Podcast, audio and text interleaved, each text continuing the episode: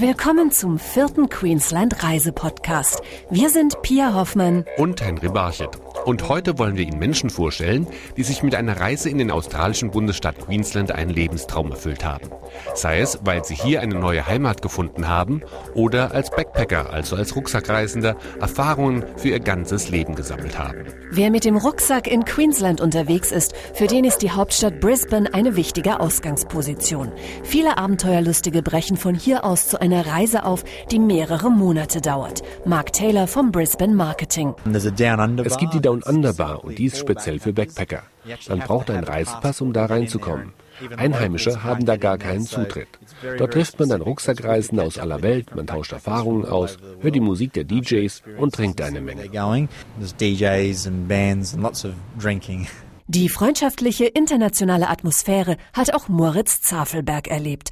Doch es ist nicht allein der Spaß, der die Rucksackreisenden zusammenführt. Vom Südkoreaner bis zum Italiener, man trifft alle da. Und alle haben so das gleiche Problem, Sie sind als Backpacker hier und müssen gucken, wo sie jetzt am nächsten die Arbeit finden und es ergeben sich die Gespräche durch, man tauscht sich dann aus. Wo kann man arbeiten, wo hat man eine gute Arbeit? Man hört schlechte Erfahrungen über Fruitpicking, man hört wieder gute Erfahrungen über Fruitpicking und Jobs gibt es wie Sand am Meer. Also davon gibt es hier viel in Australien. Mit den kurzfristigen Jobs, die überall in Queensland angeboten werden, finanzieren die Backpacker ihre Etappen.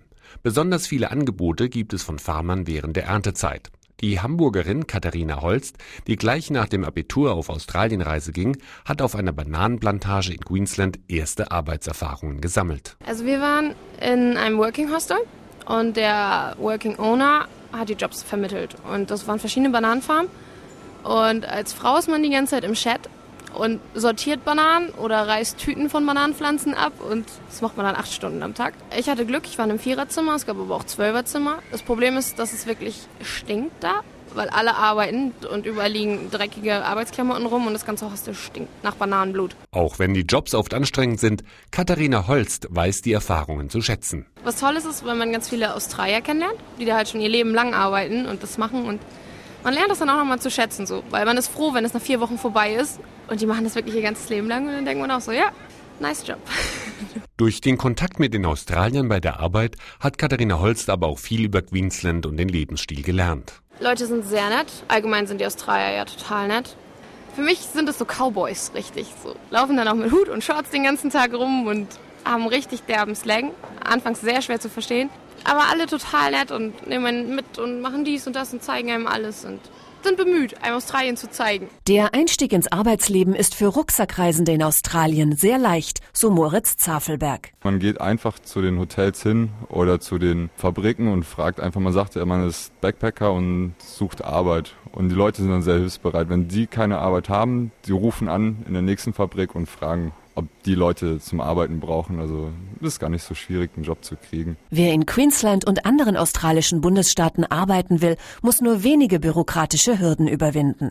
Entweder besorgen Agenturen und Reiseunternehmen schon in Deutschland eine entsprechende Erlaubnis oder man kümmert sich selbst darum. Ja, man macht dieses Travel and Work Visum. Das muss man von Deutschland aus beantragen und es, ist, es dauert dann drei bis vier Tage, wenn man Glück hat. Das kann man sich auch dann mal drei Wochen hinziehen, aber es kriegt fast jeder. Und wenn man dann in Australien ankommt, dann gibt es eine Internetseite, das ist das Textfile, Steuerbehörde. Und dann gibt man einfach seinen Namen an und die Adresse vom Hostel, wo man gerade ist. Und innerhalb einer Woche oder sowas kommt dann diese Nummer. Und das ist alles. Wenn man diese Nummer hat, kann man überall arbeiten. Und das ist ganz einfach dann. Mit der Kombination aus Arbeiten und Reisen finanzieren viele Backpacker ihre oft monatelangen Aufenthalte und Reisen. Sie lernen dabei nicht nur die touristischen Reize des Landes kennen. Arbeiten in Queensland ist auch eine Chance, den Alltag der Australier mitzuerleben und die Menschen, die hier leben, besser zu verstehen. Denn viele, die irgendwann einmal zum Spaß hierher kamen, sind für immer dageblieben, um ihre Träume zu verwirklichen wie zum Beispiel Carol Brandon, die im Hinterland der Kulula-Küste mitten im Busch eine Salatfarm bewirtschaftet. Wir sind hier mitten im Busch. Ungefähr fünf Hektar sind halb gerodet, um das Haus vor möglichen Feuern zu schützen. Früher wurde viel mehr gerodet, aber der Busch rückt immer näher. Ja, ich würde sagen, ich lebe mitten im australischen Busch. I would just call it Australian, Australian bush. Die ehemalige Küchenchefin eines Top-Restaurants hängte vor ein paar Jahren die Schürze an den Nagel und ließ sich mitten im Busch nieder, um sich hier eine Existenz als Salatfarmerin aufzubauen. I produce salad greens, basically uh, rocket. I do a, a mix or a salad mix, and in the wintertime I grow watercress.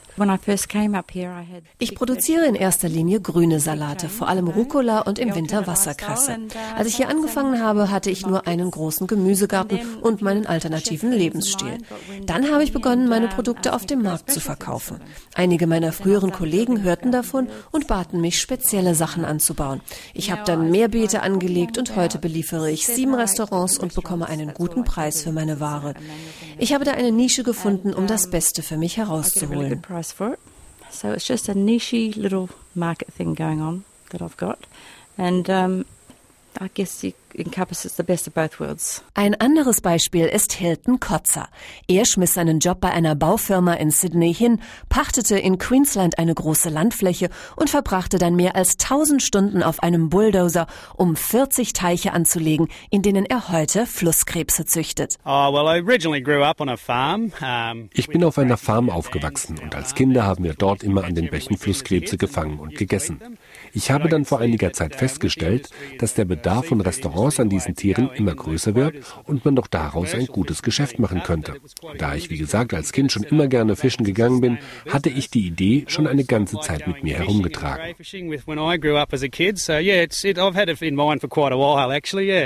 Heute, nach mehr als zwei Jahren, ist er fast am Ziel seiner Träume. Der australische Lebensstil passt schon ganz gut zu dem, was ich da mache. Denn wenn die harte Arbeit zu Ende ist, dann muss ich die Tiere nur noch füttern, fangen und essen. Dann kann ich genießen, was ich erarbeitet habe. Und das ist doch eigentlich die beste Art zu leben, die man sich vorstellen kann, oder?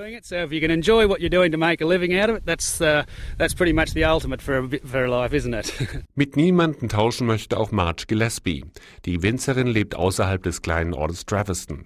Wenn sie in ihrem Weinberg arbeitet, kann sie den mächtigen Mount Kurura sehen. Wir stammen aus dem Bundesstaat Victoria und kamen vor allem wegen des Wetters hierher. Das ist nämlich heute perfekt und morgen wunderschön. Als wir hierher kamen, kannten wir uns mit Wein aus. Wir beobachteten drei Jahre lang das Klima, bevor wir die ersten Reben pflanzten. Wir haben hier auch Fröste für die Ruhephase der Reben. Das ist wichtig für den Geschmack. Und wir haben eine schöne Prise gegen die hohe Luftfeuchtigkeit. Das ist alles sehr gut für die Trauben. Dingo Creek heißt der Wein, den Marge Gillespie ausschenkt. Er schmeckt nach reifen Pflaumen und schwarzen Johannisbeeren. Die Winzerin produziert nur wenige Flaschen, die ausschließlich in ihrem eigenen Laden im Dorf verkauft werden. Der Ertrag reicht für sie, um glücklich zu sein. Auch der Engländer Tim Warren ist glücklich, in Queensland eine neue Heimat gefunden zu haben. Mitten im Busch hat er eine Gewürzfarm angelegt. Das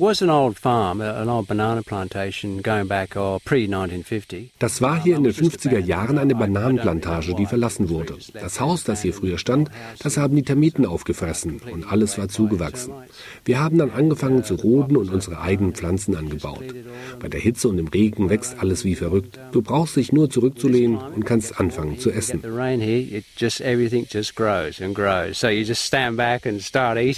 In seine regnerische Heimat Oxford nach England will Tim Warren nicht mehr zurück. Hier in Queensland hat er sich seinen Lebenstraum erfüllt. Es gibt hier einen Pioniergeist, den kann man nicht genau definieren. Aber deswegen bin ich hierher gekommen. Ich war ein junger Typ, der das Abenteuer sucht, der sein Leben hinter sich lässt und ein bisschen ein Spieler ist. Und im Gegensatz zu Europa hat es hier geklappt. Frag mich nicht warum, aber diese Orte hier haben eine eigene Energie, die du nicht in Europa findest, sondern nur hier.